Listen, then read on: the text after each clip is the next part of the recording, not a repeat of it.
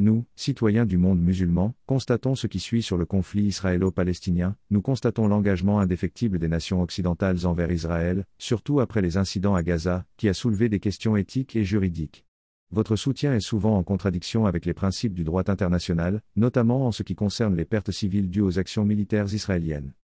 Nous voyons le blocus imposé sur Gaza qui a exacerbé une crise humanitaire, privant la population de biens essentiels tels que l'électricité et l'eau nous commençons à voir votre soutien à Israël remis en question, notamment les appels à la modération des alliés traditionnels comme les États-Unis. Désolé, mais le pire a été déjà commis. Nous constatons que les pays occidentaux appliquent un double standard.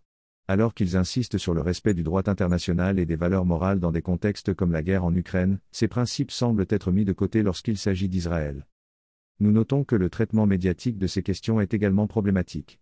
Les sanctions contre la Russie sont largement discutées et appliquées, mais l'idée de sanctions contre Israël semble presque taboue. Cette incohérence érode votre crédibilité sur la scène internationale. Nous savons que la situation en Ukraine et celle en Palestine ne sont pas identiques, mais vos réactions divergentes à ces crises révèlent une incohérence flagrante. Condamner les actions de la Russie tout en restant silencieux sur les actions d'Israël soulève des questions sur l'intégrité morale vos politiques. On vous rappelle que la responsabilité collective n'est pas une option. Ignorer cette règle en ce qui concerne Gaza élargit le fossé entre vous et le reste du monde. Si cette tendance se poursuit, vous risquez de s'isoler davantage, surtout si les pertes civiles continuent à augmenter. En somme, vous vous trouvez dans une position délicate. En mettant en avant vos valeurs universelles, qu'on confond souvent, vous vous trouvez pris au piège de vos propres contradictions. Le dilemme est à la fois moral et géopolitique, et il est temps de le résoudre pour maintenir une certaine crédibilité sur la scène mondiale.